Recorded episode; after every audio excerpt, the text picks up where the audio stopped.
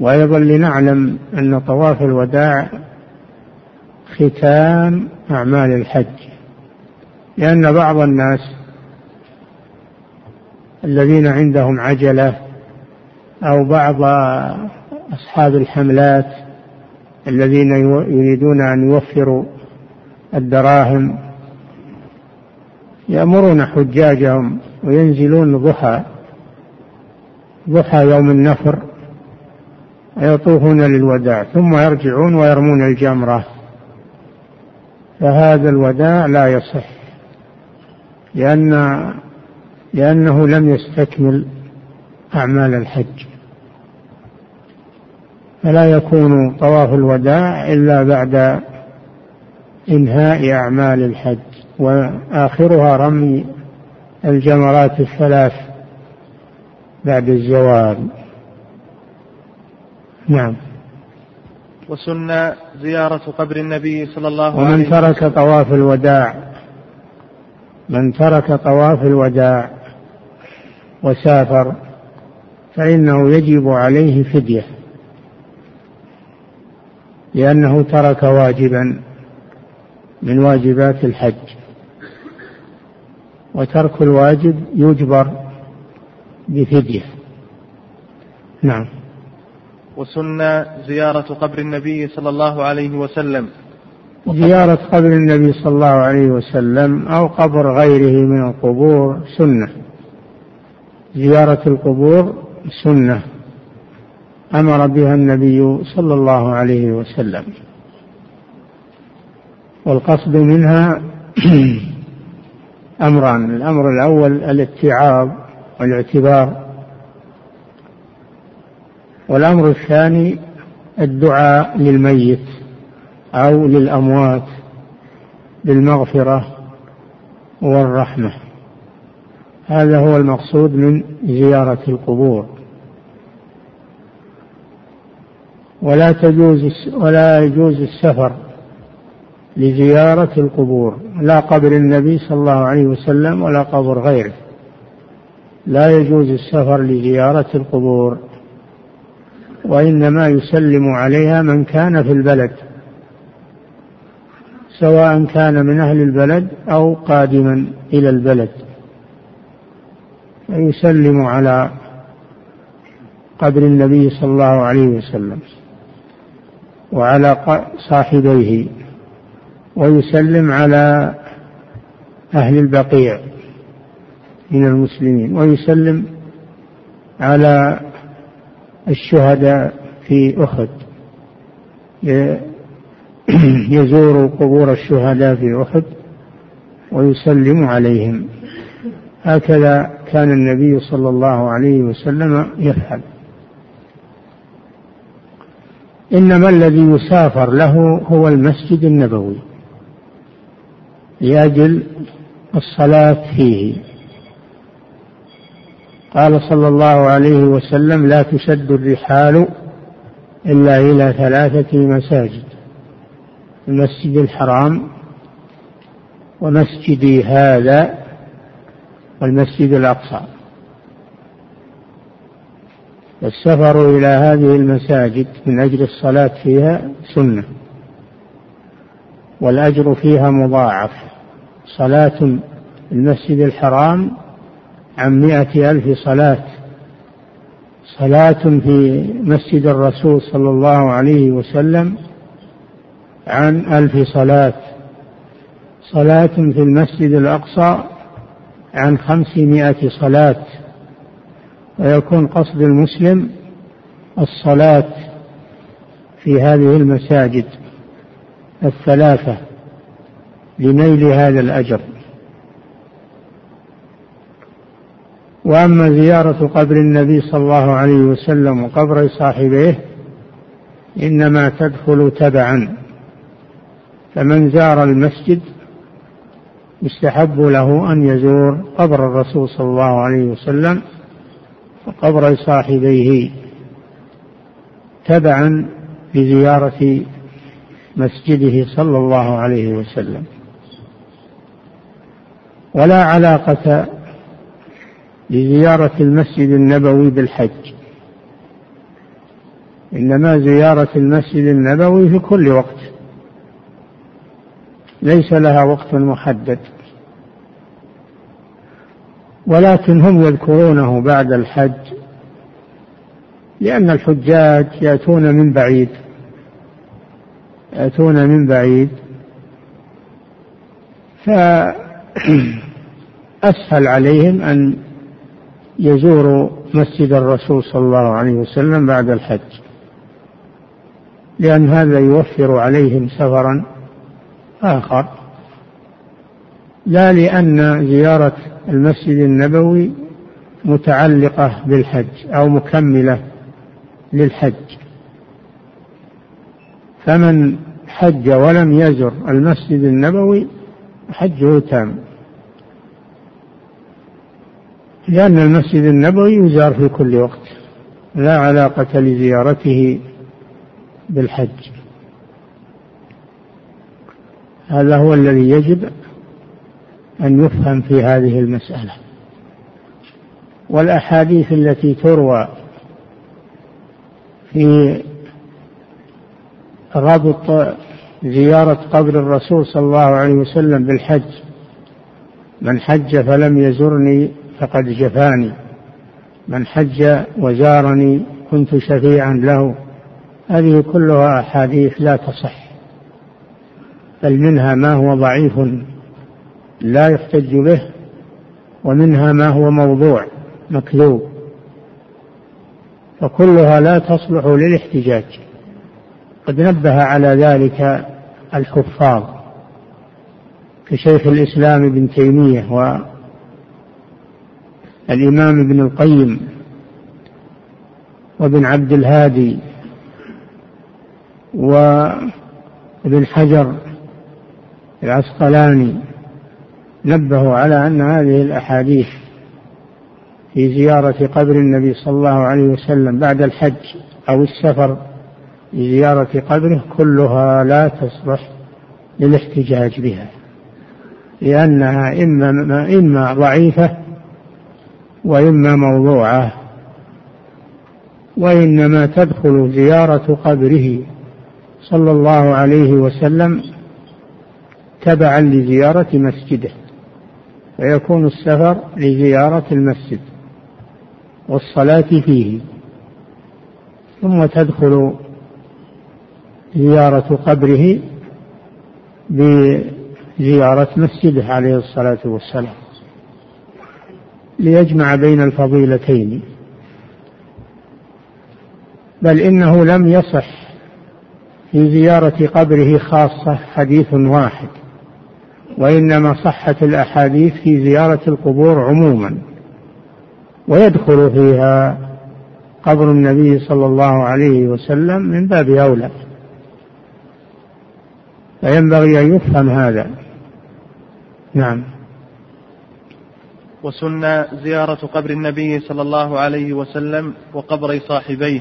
نحن لا نمنع من هذا. زيارة قبر النبي صلى الله عليه وسلم سنة وزيارة قبر صاحبيه سنة وزيارة القبور سنة وإنما نمنع من السفر وقصد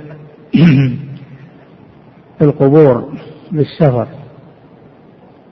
ونمنع كذلك من أن يعلق زيارة مسجده أو زيارة قبره بالحج فإنه لا تعلق لهما أبدا.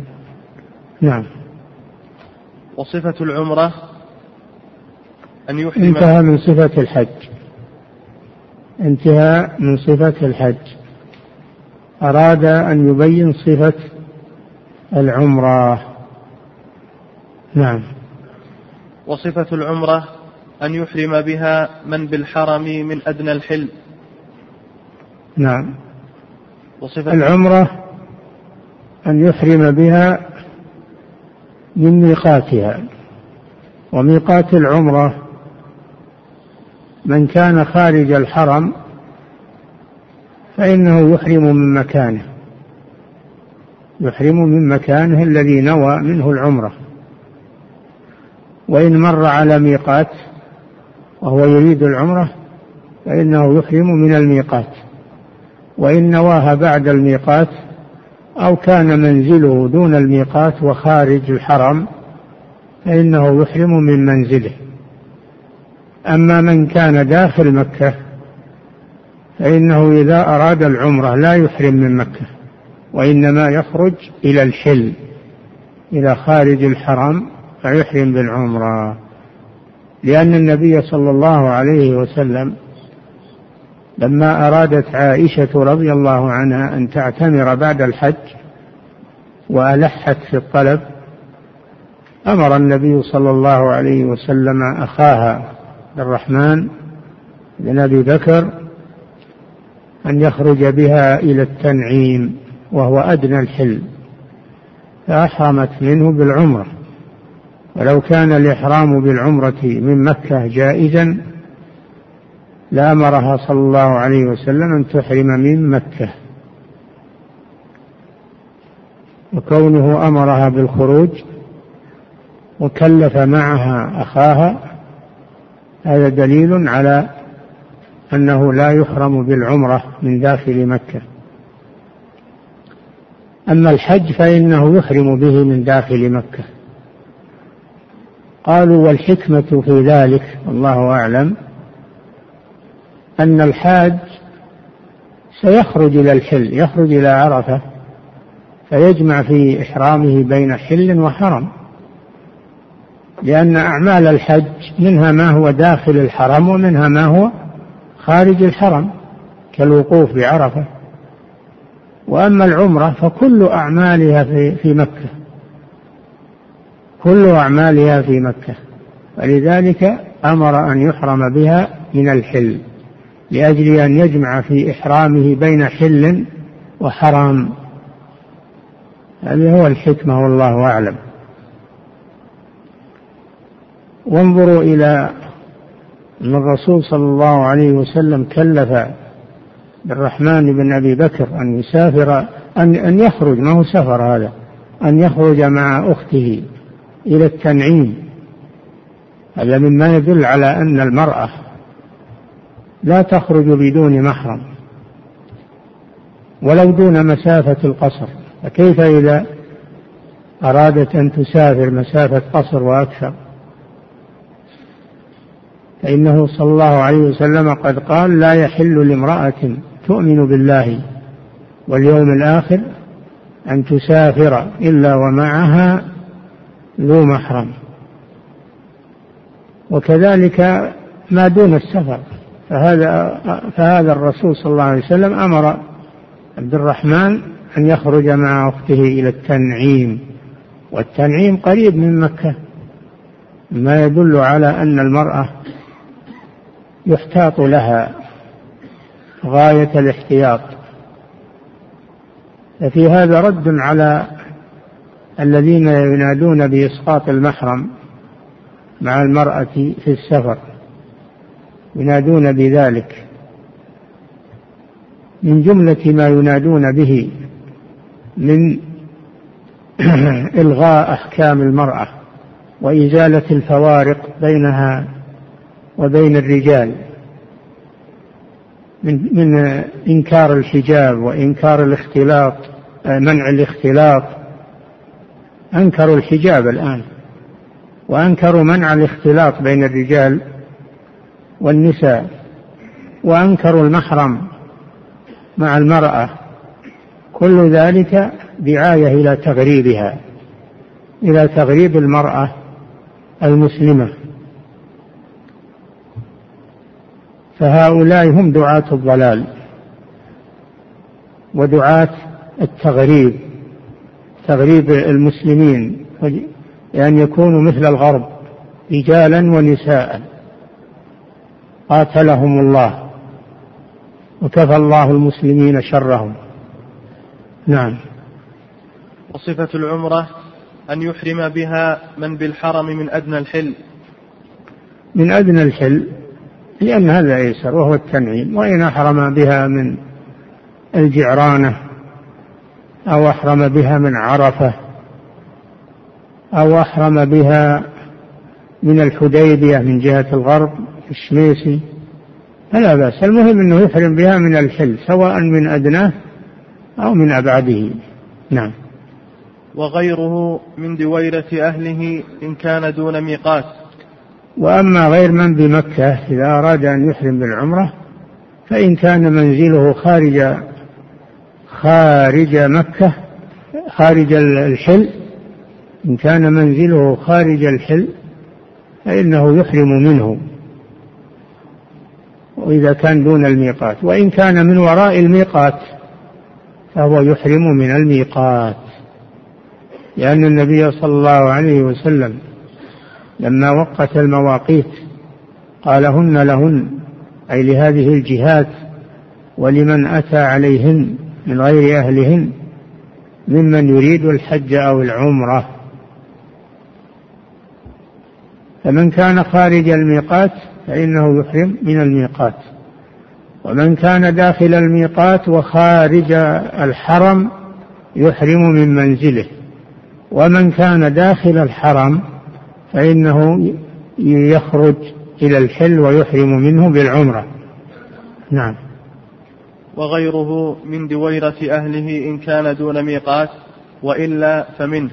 وإلا بأن كان خارج الميقات أو في الميقات ساكن في الميقات فإنه يحرم منه كأهل السيل وأهل المواقيت. نعم. ثم يطوف. نعم ثم يطوف. ثم إذا إذا وصل إلى مكة يبدأ بالطواف طواف العمرة. ينويه للعمرة. وهو أول وهو ثاني وهو ثاني أركان العمرة. أول أركان العمرة الإحرام. والركن الثاني الطواف. نعم. ثم يطوف ويسعى. ثم يطوف للعمرة سبعة أشواط. ثم يسعى بين الصفا والمروة سبعة أشواط. وهذا هو الركن الثالث من أركان العمرة. فالعمرة لها ثلاثة أركان. الإحرام والطواف والسعي. نعم. ثم يطوف ويسعى ويقصر. ويقصر. التقصير واجب من واجبات العمرة. واجبات العمرة شيئان. الشيء الأول الإحرام بها من ميقاتها. الإحرام بها من ميقاتها. الإحرام نفسه ركن لكن كونه من ميقاتها هذا واجب. واجب من واجبات العمرة. والواجب الثاني الحلق أو التقصير. هذه واجبات العمرة واجبان. نعم. فصل أركان الحج أربعة. أركان الحج التي لا يصح الحج إلا بها أربعة. الأول الإحرام. الأول الإحرام. فلو لم يحرم لم يصح حجه. الثاني الوقوف بعرفة. فلو لم يقف لم يصح حجه. ويكون قد فاته الحج هذه السنة. إذا فاته الوقوف فاته الحج وسيأتي إن شاء الله. الركن الثالث الطواف بالبيت سبعة أشواط طواف الحج. الركن الرابع السعي بين الصفا والمروة. هذه أركان الحج أربعة. نعم. أركان الحج هذه الأركان من فاته الوقوف فاته الحج لأن الوقوف هو الركن الأعظم من أركان الحج. قوله صلى الله عليه وسلم الحج عرفة. وأما من وأما من ترك آه، بقية الأركان كالطواف والسعي من ترك بقية الأركان كالطواف والسعي فهذا لا يتم حجه إلا به فلا بد أن يأتي به. نعم.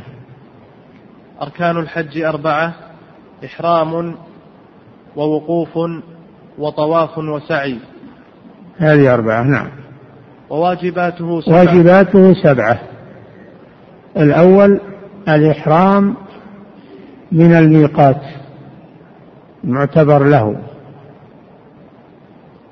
سواء كان الميقات الذي وقته الرسول صلى الله عليه وسلم وهو المواقيت الخمسة أو من كان دون الميقات فإنه يحرم منه. ولو تعداه وهو يريد الحج يكون قد ترك واجبا. هذا الأول. الإحرام من الميقات المعتبر له. الثاني الوقوف بعرفة إلى غروب الشمس لمن وقف نهارا. فالوقوف بعرفة ركن لكن استمراره إلى الغروب هذا واجب من واجبات الحج. فمن انصرف قبل الغروب ولم يعد فإنه يكون قد ترك واجبا. حجه صحيح يكون عليه فدية.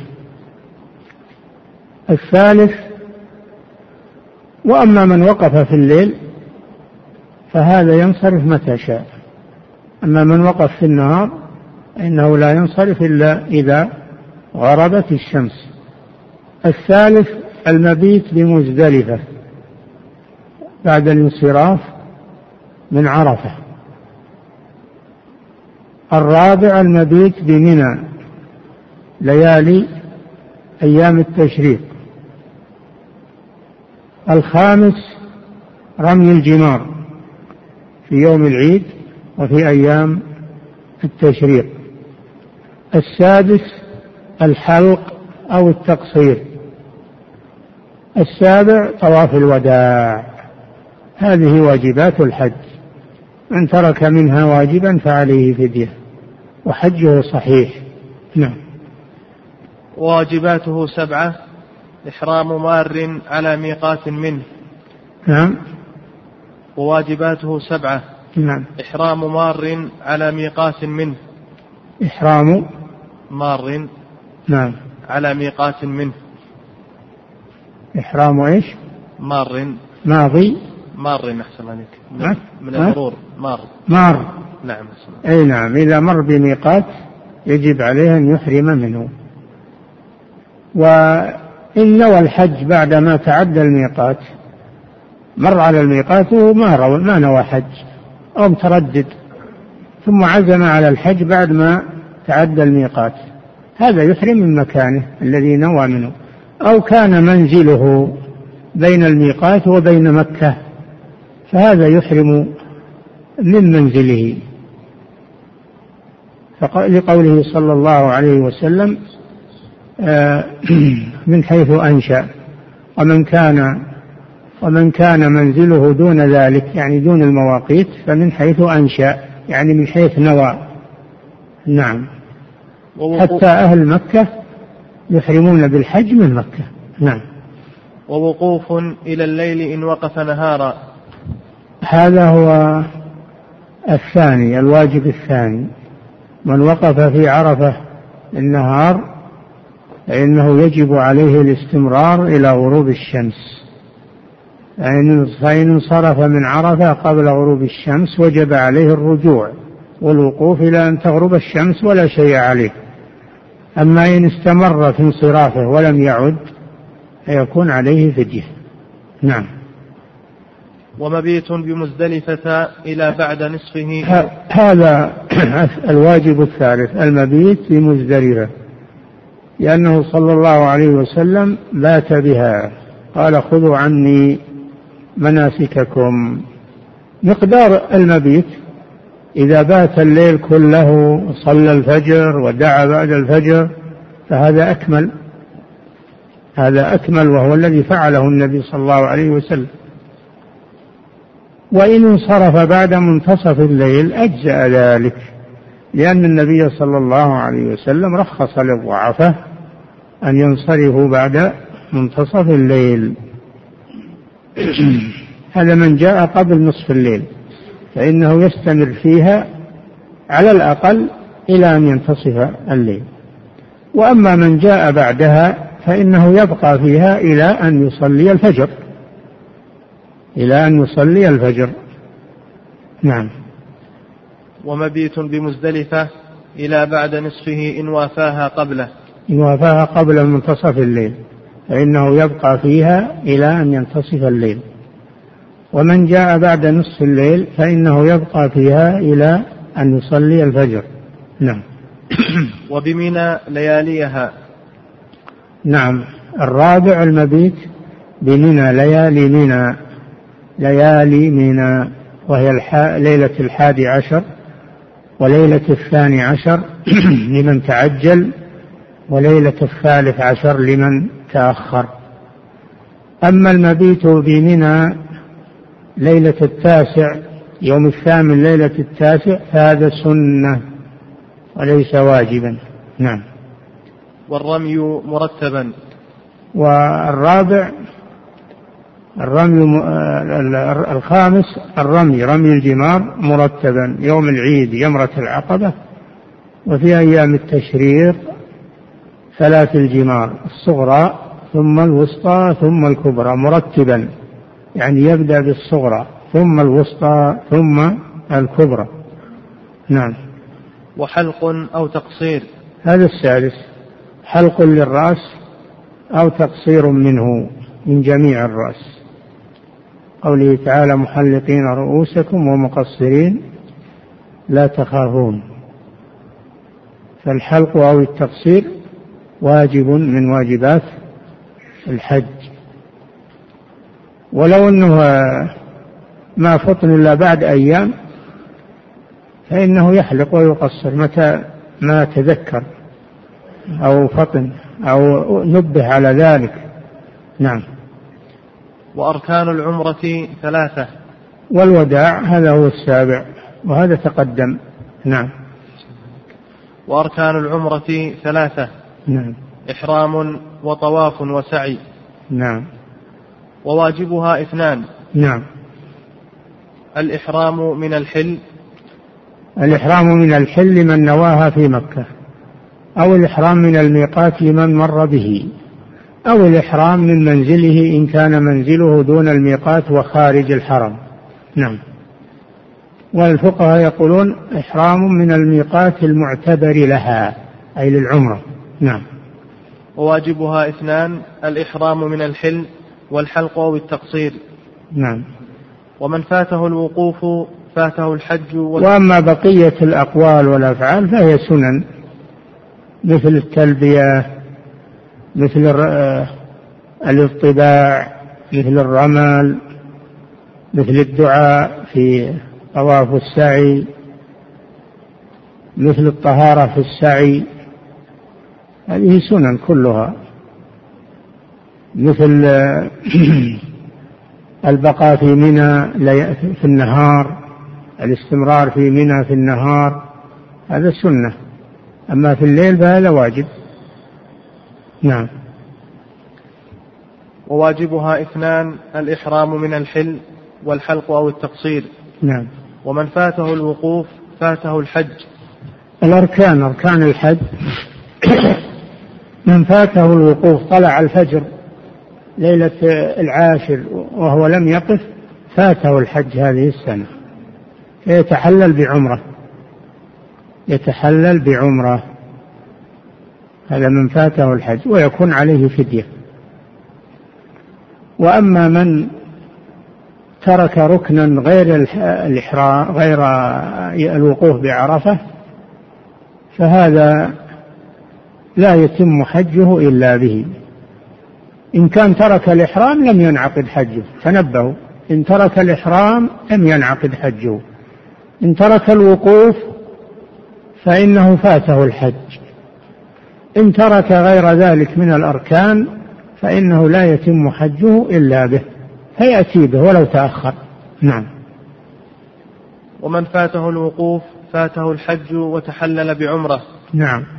وهدي إن لم يكن اشترط. من فاته الوقوف فاته الحج هذه السنة ويتحلل بعمرة من إحرامه ويكون عليه فدية نعم. وهدي إن لم يكن اشترط.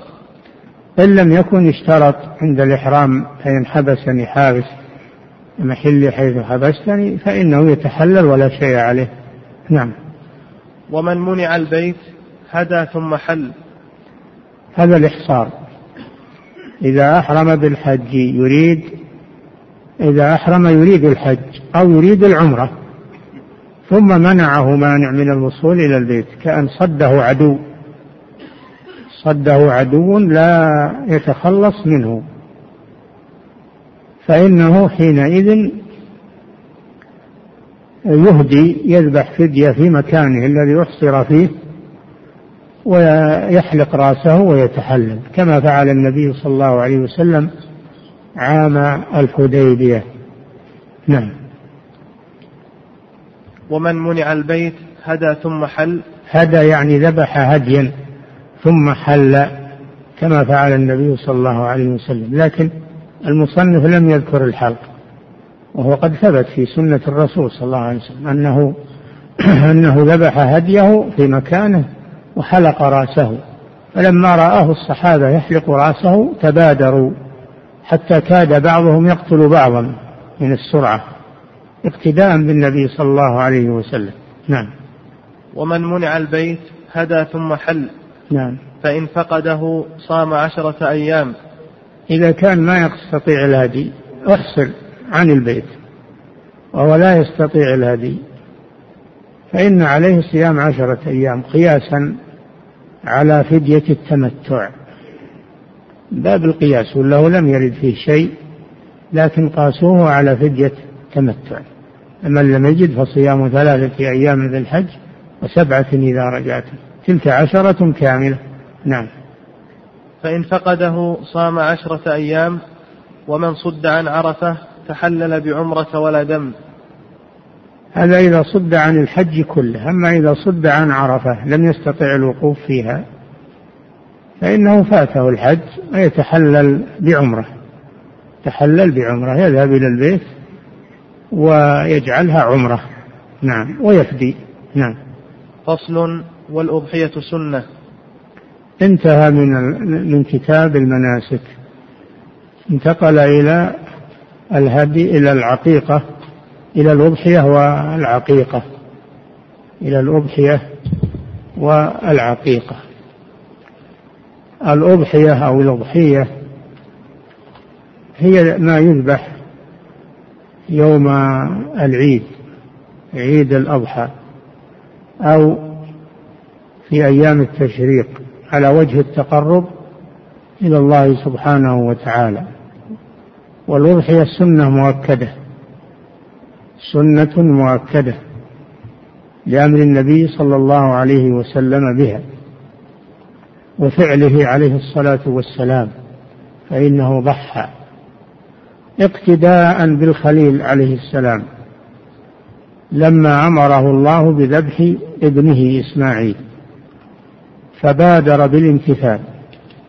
ثم إن الله نسخ الذبح نسخ ذبح إسماعيل وفداه بالفدية وفديناه بذبح عظيم يعني كبش عظيم من الجنة. فذبحه فدية عن إسماعيل عليه السلام. فصار سنة صار سنة في المسلمين إلى أن تقوم الساعة. أنهم يذبحون الأضحية اقتداء بالخليلين إبراهيم ومحمد عليهما الصلاة والسلام. فهي سنة مؤكدة. وبعض العلماء كالحنفية يرون أنها واجبة لكن الجمهور على أنها سنة مؤكدة. حتى قال شيخ الإسلام لو استدان أو اقترض من أجل أن يضحي فإن فإنه لا بأس بذلك. بل هذا بل هذا مستحب أنه يستدين أو أو يقترض لأجل أن يضحي ويقيم هذه الشعيرة العظيمة. والأضحية في البيوت وبين الأهل والأولاد يفرحون بها ويأكلون منها ويتصدقون ولا يجزي إنه يدفع دراهم مثل ما يقول بعض الجهال. يقول بدل الناس ما يبون اللحم ما يبون اللحم ما هي الأضحية من أجل اللحم فقط. الأضحية عبادة لله عز وجل تقرب إلى الله هم من أجل اللحم. يقول الناس ما يبون اللحم أخرجوا دراهم. فهذا تعطيل لهذه الشعيرة وهذه العبادة. أو بعضهم يقول روحوا ثمنه لما الخارج يذبح هناك عند الفقراء. أنتم ما أنتم بحاجة إلى اللحم. نقول ما هو المقصود اللحم؟ المقصود العبادة. وتكون في البيت كما كان النبي صلى الله عليه وسلم يفعل. فهي عبادة لله. هي من أجل اللحم. وتفعل في البيت من أجل أن يكون لها تأثير على أهل البيت. بالبركة والخير لأنها عبادة. فهؤلاء لا يفقهون والعياذ بالله. يحولون العبادات إلى أمور دنيوية. يحولون العبادات إلى أطماع دنيوية وأمور مالية. أجل الصلاة أجل قل شو تصلي؟ طلع دراهم لك مئة ريال ألف ريال مليون ريال التاجر ولا تصلي. العبادات ما تغير. ولا تحول إلى دراهم. العبادات لازم تنفذ على ما جاء عن الرسول صلى الله عليه وسلم فهي في البيوت. لا أنها تذبح في مكان غير البيت. ما كان النبي صلى الله عليه وسلم يرسل الأضاحي إلى إلى مكة ومكة أفضل من المدينة وفيها فقراء يمكن أكثر من فقراء المدينة. ما كان يبعث بالأضاحي إلى إلى مكة. وهي أشرف وأفضل من المدينة بل كان يذبحها صلى الله عليه وسلم في بيته ويأمر الناس أن يذبحوا الأضاحي في بيوتهم. هذا أرسلوها إلى كذا وارسلوها إلى كذا. فهذا من التلاعب بالعبادات. أنت إذا أردت أن تنفع إخوانك المحتاجين في البلاد الأخرى فإنك تنفعهم بغير العبادات التي نص عليها وأمر بتنفيذها. انفعهم بالزكاة انفعهم بالصدقات التبرع. أما أنك تحول العبادة إلى دراهم أو تروحها تذبح في مكان غير بيتك فهذا لا يحصل به المقصود ولا تقوم به الشعيرة. نعم. ولا نحن لسنا ضد التصدق على المحتاجين. ونفع إخواننا في البلاد الأخرى بل نحث على هذا. لكن ما هو على حساب العبادات؟ نغير العبادات من أجل ذلك. نعم. والأضحية سنة يكره تركها لقادر. يكره تركها للقادر عليها. وعند أبي حنيفة رحمه الله أن القادر عليها يأثم بتركها. لأنه ترك واجبا. نعم. ووقت الذبح بعد صلاة العيد. الأضحية لها وقت وهو بعد صلاة العيد في البلد. أو مقدارها في مكان لا تصلى فيه العيد كالبادية مثلا. مقدار صلاة العيد في البلد. فإن ذبح قبل صلاة العيد لم تكن أضحية. وإنما تكون شاته شاة لحم كما قال النبي صلى الله عليه وسلم. انظروا الفرق بين شاة اللحم وشاة الأضحية. الذين يروحون اللحوم ويروحون الأضاحي تذبح برا كأنهم جعلوها شاة لحم لا شاة أضحية. نعم. ووقت الذبح بعد صلاة العيد أو قدرها إلى آخر ثاني التشريق. يعني بعد صلاة العيد في البلد أو قدرها لمكان لا تصلى فيه العيد مثل البادية مثل البادية.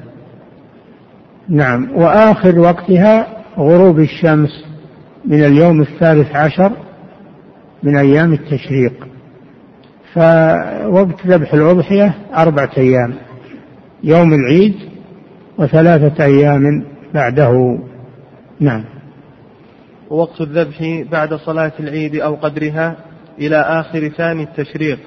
إلى آخر ثاني التشريق هذا المذهب أنه إلى إلى غروب الشمس يوم 12 هذا المذهب.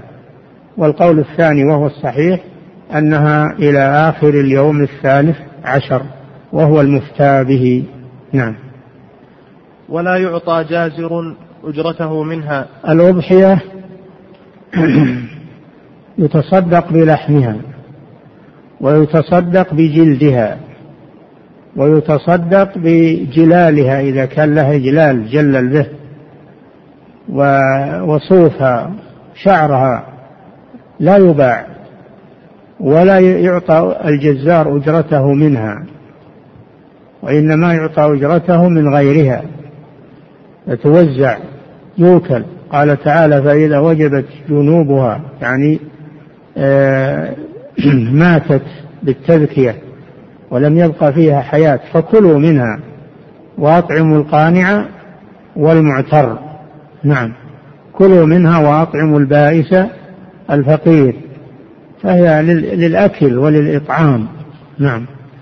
ولا يعطى جازر أجرته منها. يعني من لحمها. ما تجيب جزار وتقول اذبح لي هالضحية وأعطيك نصفها أو أعطيك كيلو لحم منها. ما يجوز هذا. نعم. أما إن أعطيته غير الأجرة مثل ما توزع على غيرها أعطيته ما يخالف. نعم. ولا يباع جلدها. نعم. ويتصدق به. ينتفع به صاحبها أو يعطيه من ينتفع به. نعم.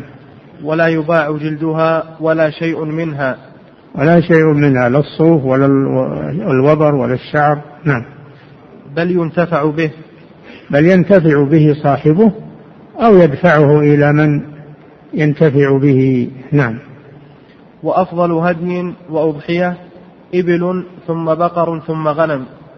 أفضل الهدي الذي سبق في الحج هدي التمتع والقران والأضحية. أولا لا تكون الأضحية أو الهدي إلا في بهيمة الأنعام. والبقر والغنم فلا تكون الأضحية من غير بهيمة الأنعام كالظبا والغزلان والوضيح وما أشبه ذلك من صيد البر. لا تكون من هذا إنما تكون من بهيمة الأنعام. لقوله تعالى والبدن جعلناها لكم من شعائر الله لكم فيها خير. فاذكروا اسم الله عليها صواف فإذا وجبت جنوبها فكلوا منها. وقال تعالى ويذكر اسم الله على ما رزقهم من بهيمة الأنعام. بهيمة الأنعام هي الإبل والبقر والغنم. نعم. فلا يجزي ذبحها من غير يجزي من غيرها من أنواع الحيوانات المأكولة كالظبا وال والوضيحيات والمها بقر الوحش. نعم. وأفضل هدي وأضحية إبل ثم بقر ثم غنم. أفضلها الإبل لأنها أوفر لحما وأكثر قيمة. ثم البقر كذلك لأنها أوفر لحما وأكثر قيمة. ثم الغنم. هذا إذا أخرجها كلها إذا أخرجها كلها. أما إذا أخرج السبع من من الإبل أو السبع من البقر فإن الشاة أفضل من سبع البدنة ومن سبع البقرة. نعم. ولا يجزئ إلا جذع ضأن. السن. يشترط أولا السن. والسن الضأن لا بد يكون جذع يعني له ستة أشهر نصف السنة. والمعز لا بد يكون له سنة 12 شهر. فإن ضحى بضان أقل من ستة أشهر لم تجزي. وكذلك لو ضحى بماعز دون السنة لم تجزي. ومن البقر ما تم له سنتان. ومن الإبل ما تم له خمس سنين. هذا السن المجزي من الإبل والبقر والغنم. نعم. ولا يجزئ إلا جذع ضأن أو ثني غيره. جذع ضأن وهو ما تم له ستة أشهر. أو ثني والثني من من البقر ما تم له سنتان والثني من الإبل ما تم له خمس سنين. نعم. أو ثني غيره فثني إبل ما له خمس سنين. وبقر سنتان. نعم. وتجزئ الشاة عن واحد. نعم. والبدنة والبقرة عن سبعة. نعم تجزئ الشاة عن واحد والبدنة عن سبعة والبقرة عن سبعة لأن النبي صلى الله عليه وسلم في الحديبية لما أحصروا أمر السبعة أن يشتركوا في البقرة والبدنة. نعم. ولا تجزئ هزيلة.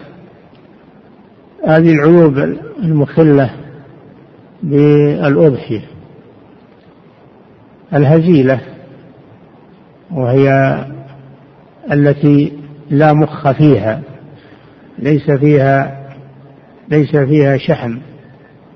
نعم. ولا تجزئ هزيلة وبينة عور. ولا العورة إحدى العينين البين عورها. أما العور اليسير الذي ليس بينا ولا ظاهرا فلا يضر. نعم. ولا تجزئ هزيلة وبينة عور أو عرج. ولا البينة العرج وهي التي لا تطيق المشي مع الصحاح. هذه بينة العرج. أما العرج اليسير الذي لا يعوقها عن المشي مع الصحاح هذا لا يضر. نعم. ولا ذاهبة الثنايا. ولا فاقدة ذاهبة الثنايا. ذاهبة الثنايا التي انقلعت ثناياها من أصلها. أما إن انكسرت وبقي فيها شيء فهذا لا يضر. نعم. أو أكثر أذنها أو قرنها.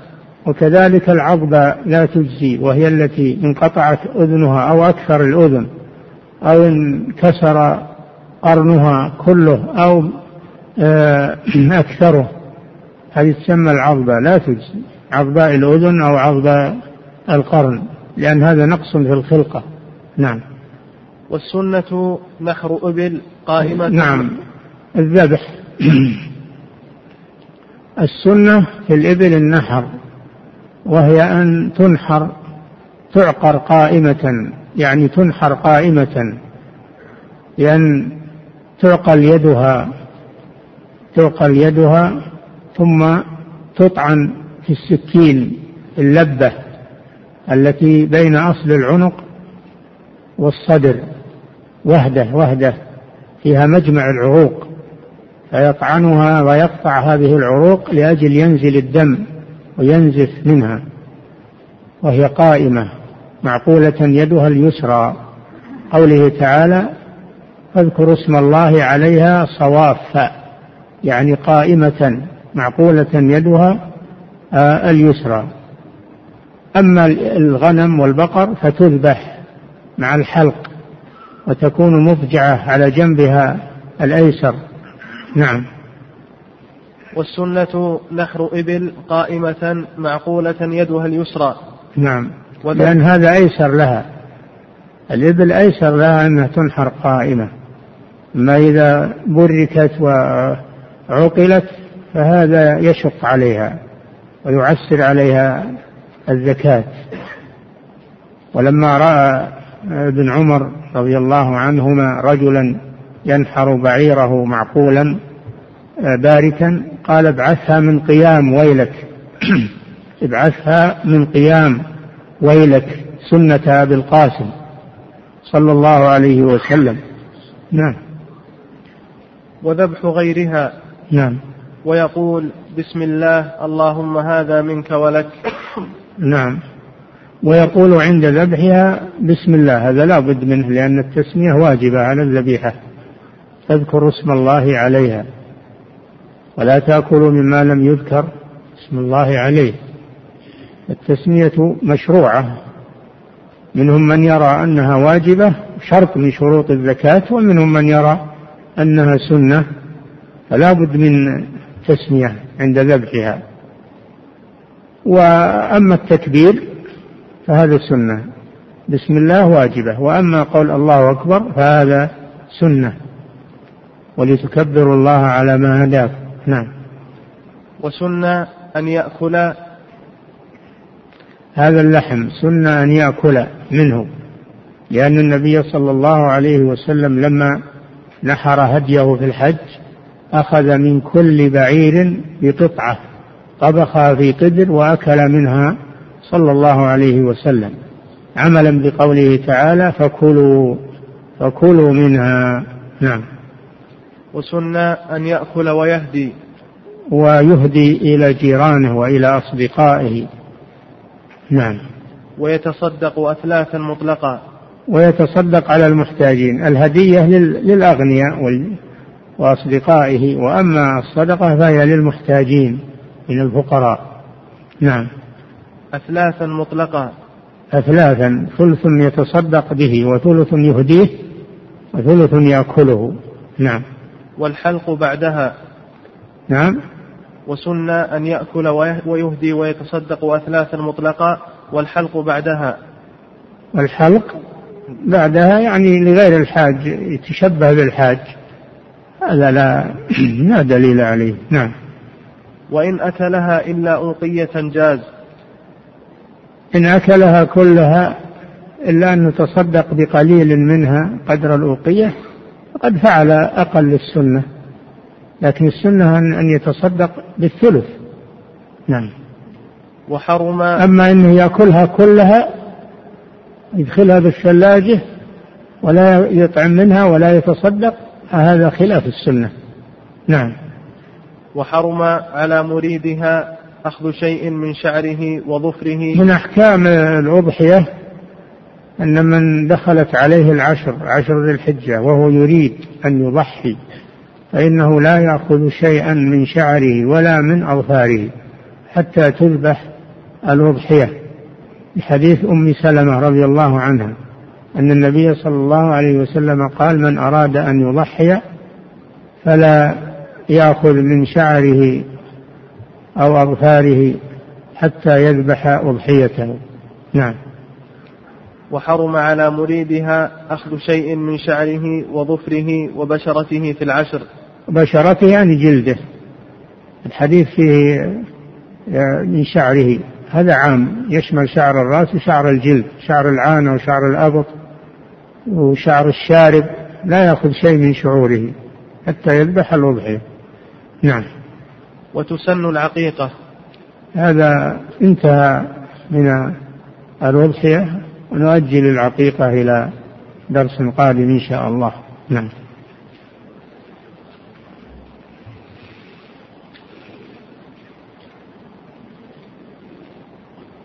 أحسن الله عليكم سماحة الوالد. يقول السائل ما هو لفظ السلام على قبور الشهداء وقبر النبي صلى الله عليه وسلم والقبور التي في البقيع؟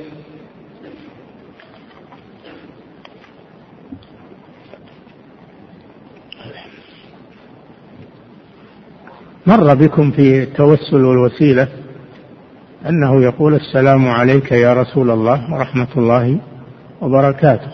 السلام عليك يا أبا بكر الصديق ورحمة الله وبركاته.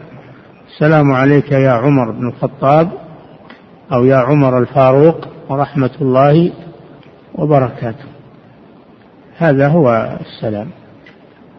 هذا هو السلام. وإن قال أشهد أنك قد بلغت الرسالة وأديت الأمانة ونصحت الأمة وجاهدت في الله حق جهاده فجزاك الله عن الإسلام والمسلمين خير ما يجزي نبيا عن أمته فلا بأس بذلك.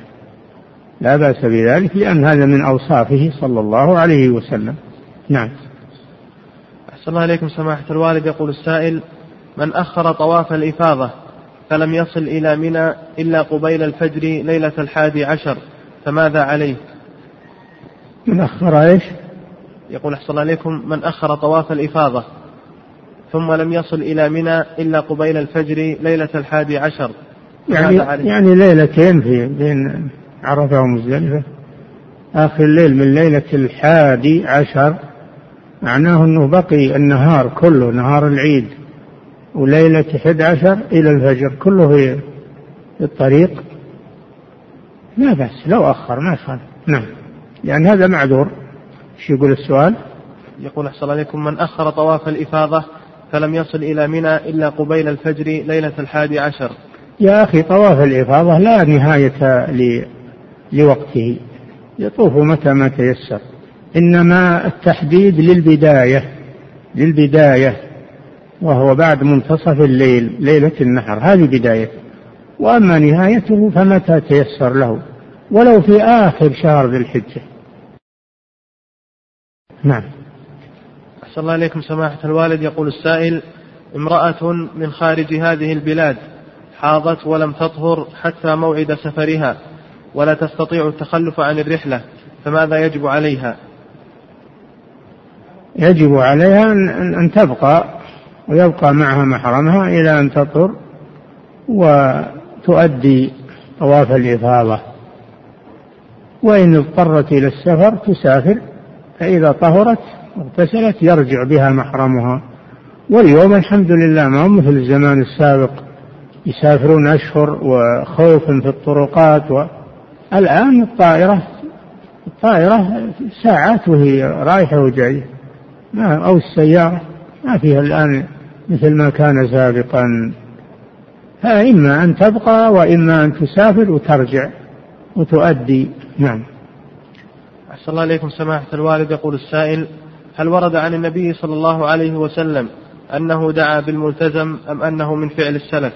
ما أذكر شيء عن النبي صلى الله عليه وسلم إنما المكان هذا لأنه محل لإجابة الدعاء. نعم. أحسن الله إليكم سماحة الوالد. يقول السائل من كان له بيتان بيت في خارج الحرم وبيت آخر خارج الميقات فهل يخير بالإحرام من أيهما؟ إذا مشى من بيته الذي خارج الميقات يريد الحج والعمرة يحرم من الميقات لأنه سيمر بالميقات. أما إذا كان في بيته الذي دون الميقات ونوى الحج والعمرة منه فإنه يحرم من بيته. نعم. أحسن الله إليكم. سماحة الوالد يقول السائل كيف فرقنا بين الأركان والواجبات مع أن النبي صلى الله عليه وسلم قال خذوا عني مناسككم. وهل هناك ضابط لمعرفة الأركان والواجبات؟ نعم. في فرق بين الأركان والواجبات؟ الواجب يجبره دم وأما الركن فلا يتركه أبدا ولو بعد حين يجيبه. إلا عرفة فإذا فات فاته الحج. ولا بد من التفريق بين الأركان والواجبات. أفعال الحج ما هي بسواء منها ما هو ركن ومنها ما هو واجب.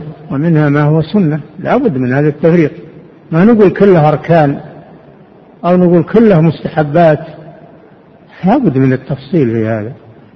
نعم على ضوء الأدلة. نعم.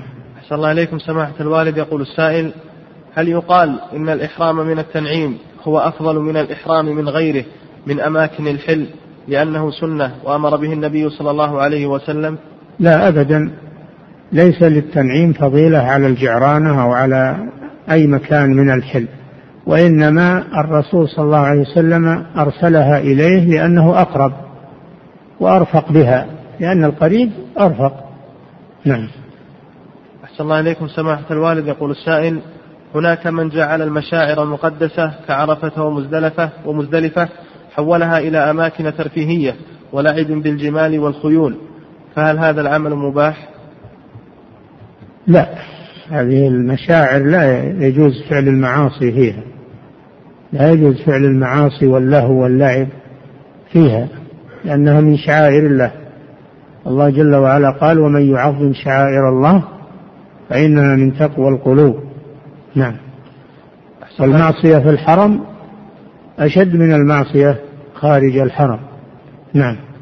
أحسن الله عليكم سماحة الوالد. يقول السائل ما الرد على من يقول إن المحرم شرع في وقت النبي صلى الله عليه وسلم لمشقة طول السفر على الدواب وغير ذلك أنه لا يجد ماء أو طعام والآن تغير الحال فوجدت الطائرات وقربت المسافات ولا يوجد أي مشقة وسوف تصل المرأة ويستقبلها أبوها أو أخوها فما هو الرد على ذلك؟ هذا رددنا عليه كم مرة أن الشريعة لكل زمان ومكان وليست خاصة بوقت النبي صلى الله عليه وسلم. والنبي صلى الله عليه وسلم قال لا يحل لامرأة تؤمن بالله واليوم الآخر أن تسافر. ولم يقل في هذا الوقت بل عمم صلى الله عليه وسلم. فالذي يخصص عليه أنه يأتي بدليل ولا دليل على التخصيص في وقت دون وقت. إذا كل الشرائع نقول انتهى وقتها. هذه في وقت الرسول فقط. وهذا كفر وإلحاد والعياذ بالله. إذا قلنا إن الشريعة انتهت وأنها لا تتناول هذا الوقت فهذا من الكفر والإلحاد. الشريعة عامة إلى أن تقوم الساعة. وأما قوله إن وليها ينتظرها ولا راحت الطائرة إلى مكان آخر وكثيرا ما يقع هذا أن الطائرة تعدل عن طريقها. فكون هذا مع كونه مخالفة لسنة الرسول صلى الله عليه وسلم فهو أيضا قد لا يتحقق أن الطائرة تذهب إلى المكان الذي حدد لها فقد تنصرف إلى مكان آخر. ومن الذي يستقبلها هناك؟ وأين تذهب المرأة؟ نعم.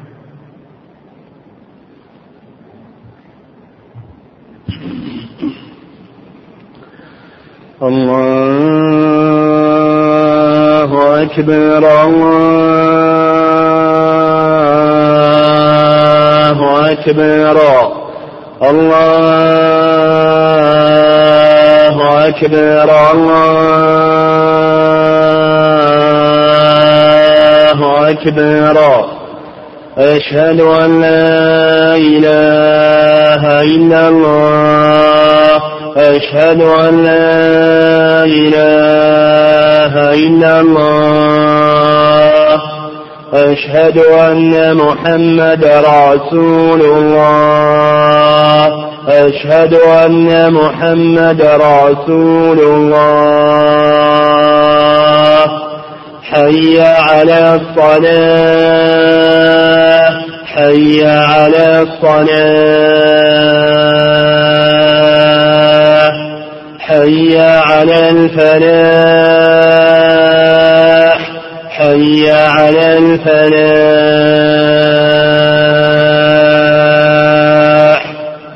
الله أكبر الله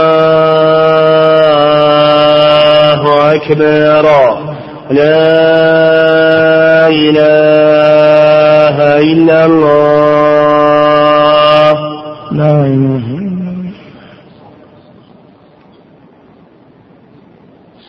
القائمة. نعم. أحسن الله إليكم سماحة الوالد يقول السائل أهل مكة هل يشترط لهم أن يحرموا للعمرة من الحل؟ نعم. يقول أحسن الله إليكم أهل مكة هل يشترط لهم أن يحرموا للعمرة من الحل؟ نعم أهل مكة وغيرهم. من أراد العمرة وهو في مكة يجب عليه أن يخرج ويحرم من الحل. ولا يحرم بالعمرة من مكة. نعم. أحسن الله إليكم سماحة الوالد. يقول السائل من رمى جمرات اليوم الثالث ثم ذهب وطاف طواف الوداع ثم رجع إلى منى وجلس بها ينتظر تحرك الحملة لثلاث ساعات أو أكثر فما الحكم في ذلك؟ إذا كان أنه حمل متاعه استعد للسفر ولكن حبسه السير فإنه تعجل يمضي. أما إذا كان باقيا في منزله ولم يحمل متاعه وغربت الشمس وهو لم يحمل متاعه على السيارة فهذا لا يجوز له التعجل بل يبيت ويرمي بعد الزوال يوم ثلاثة عشر ثم ينفر وهذا خير له وأحسن له. نعم. أحسن الله إليكم سماحة الوالد يقول السائل هل يجب للعمرة طواف وداع؟ ليس للعمرة طواف وداع إنما طواف الوداع للحج. والفقهاء لم يذكروا لم يذكروا أن من واجبات العمرة طواف الوداع إنما ذكروه من واجبات الحج. النبي صلى الله عليه وسلم لم يأمر المعتمرين بطواف الوداع وإنما أمر الحجاج خاصة. نعم. أحسن الله إليكم سماحة الوالد. يقول السائل هل كل مكة تعتبر حرم؟ كل ما هو داخل الأميال يعتبر حرما يعتبر حرما كل ما هو داخل العلامات المو... المقامة على حدود الحرم. ما كان داخلها فهو من الحرم. ما كان خارجها فهو من الحل. نعم.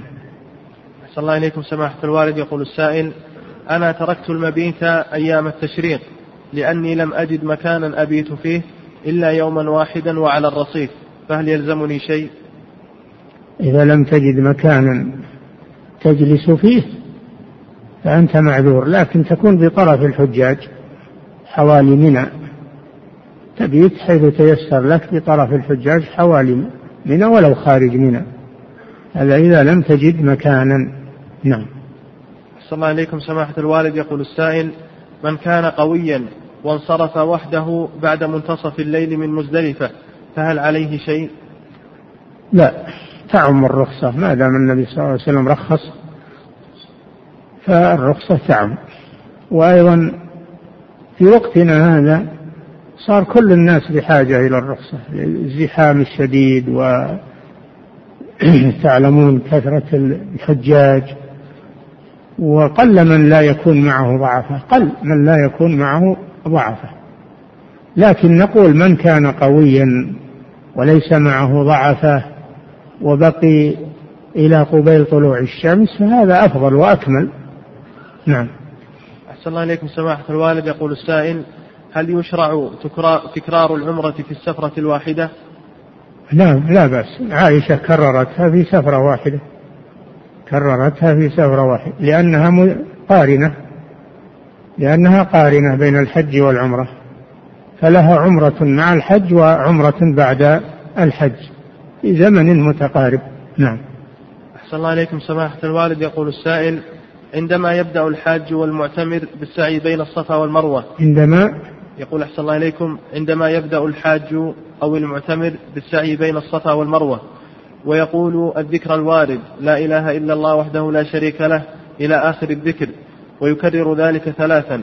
فهل يدعو بما شاء بين هذه العبارات؟ فهل فهل يدعو بما شاء بين هذه العبارات؟ إي نعم لا بأس بذلك. يدعو بما تيسر. نعم.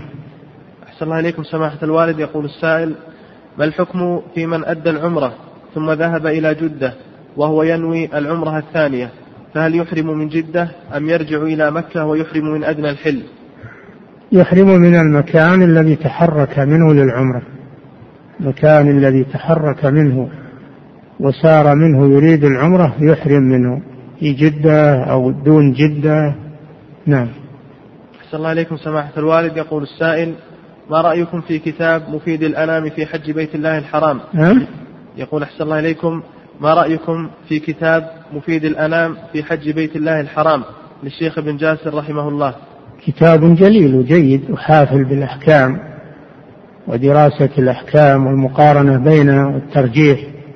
وهو كتاب نادر بين الكتب. ومحرر. نعم. أحسن الله إليكم سماحة الوالد. يقول السائل هل يأثم من تجاوز الميقات بدون إحرام وهو يريد الحج لأنه لا يحمل تصريح؟ إي نعم يأثم لأنه تارك واجب من واجبات الحج. تارك لواجب من واجبات الحج وهو الإحرام من الميقات. ولا يجوز له أيضا يخالف يخالف النظام ويعرض نفسه للمسؤولية. لا يحج ولا يعتمر يصبر إلى أن يأتي له رخصة ثم يحج. ولا يكون عليه مسؤولية وتلاعب في الإحرام. نعم. أحسن الله إليكم. سماحة الوالد يقول السائل سافرنا من الرياض إلى جدة لشراء سيارة. وقلنا ونحن في الرياض إذا فرغنا من شراء السيارة اعتمرنا. فأحرمنا من جدة بعد الفراغ من شراء السيارة. فهل فعلنا صحيح؟ العمرة صحيحة لكن عليكم دم لأن الواجب أنكم أحرمتم من الميقات. ما دام ناويين العمرة من الرياض أحرمتم من الميقات تروحوا لجدة وعليكم إحرامكم. ما يخالف.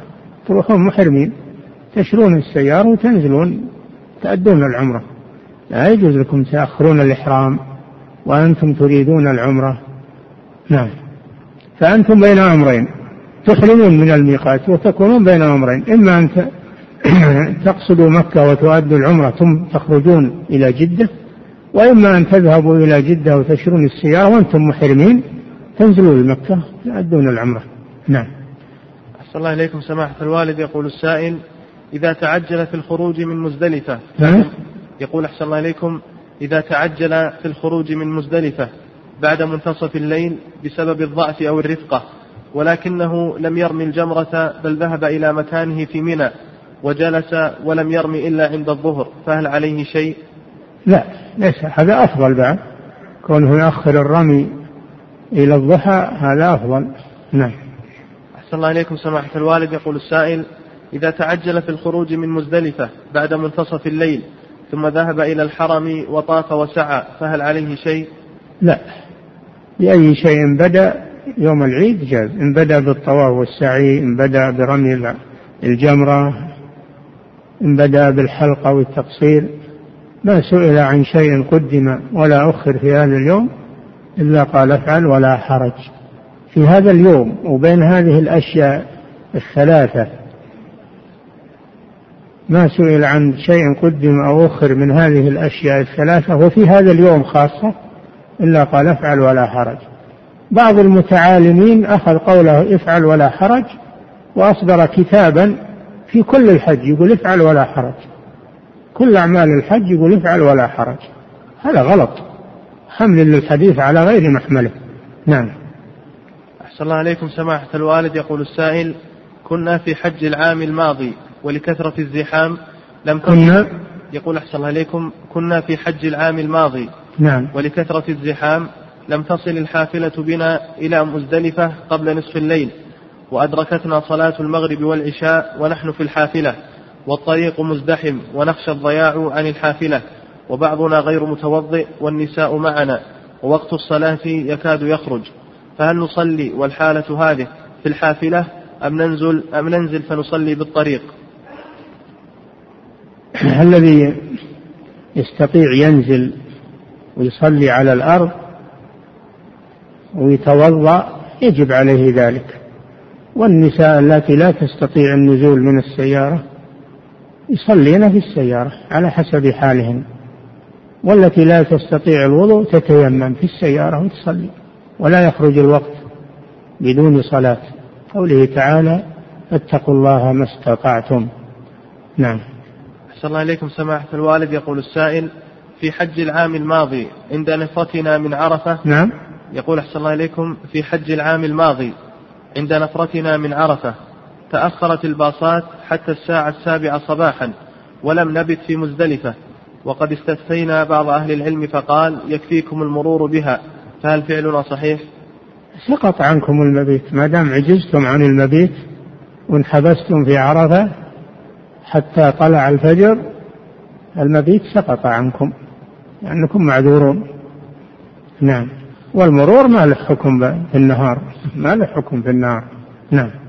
أحسن الله إليكم سماحة الوالد يقول السائل كنا في حملة للحج وكان بعض طلبة العلم يقولون إن هناك من أفتى بجواز الرمي قبل الزوال لشدة الزحام فكان بعض الحجاج يرمون قبل الزوال فما حكم فعلهم هذا؟ هذا غلط.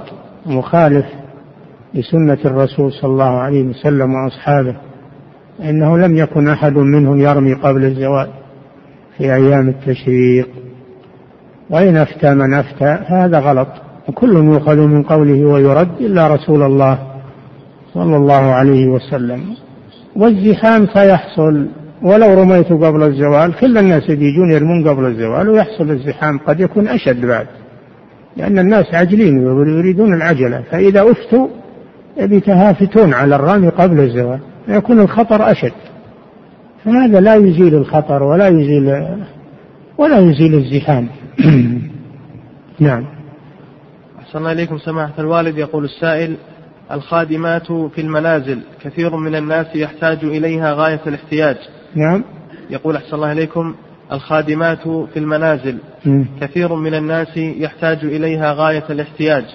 فهل هذا مشروع بدون محرم؟ وهل هناك مخرج من هذا العمل؟ الأصل أنه لا بد من المحرم في ذهابها إلى أهلها وفي مجيئها من أهلها إليكم. لا بد من محرم السفر أما وجودها في, في البلد. هذا ليس بسفر. فلا بأس أن تبقى في البيت مع العائلة بدون محرم لكن بشرط أن تحتجب وأن لا يحصل خلوة بها من أحد الرجال. فلا بد أن تحتجب عن الرجال ولا يكون هناك خلوة معها من أحد رجال الأسرة. ولا تحتاج إلى محرم في البيت إنما المحرم في الطريق ذهابا وإيابا. نعم. أحسن الله إليكم. سماحة الوالد يقول السائل فهمت في الدرس السابق أن المتمتع له أن يقلب نيته إلى قارن. بخلاف قلب نيته إلى إفراد فلا يجوز فهل هذا صحيح؟ أي نعم لا يجوز. قلب التمتع والقران إلى إفراد وإلغاء النسك العمرة لا يجوز هذا.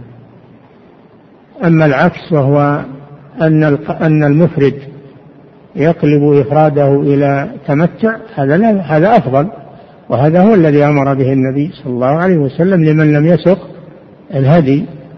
وكونه يحول الإفراد إلى قران أو إلى تمتع هذا أفضل. أما العكس لا ما يجوز. نعم. أحسن الله إليكم سماحة الوالد. يقول السائل ما المراد بسوق الهدي؟ وهل يلزم أن المراد بسوق الهدي أن أن يشتريه من الحل خارج الحرم. يجيبه من خارج الحرم من عرفة من أي مكان أو من المدينة أو من أي مكان خارج الحرم.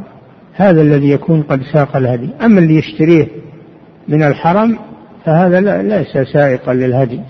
نعم. والله أعلم وصلى الله وسلم على نبينا محمد وعلى آله وصحبه. الله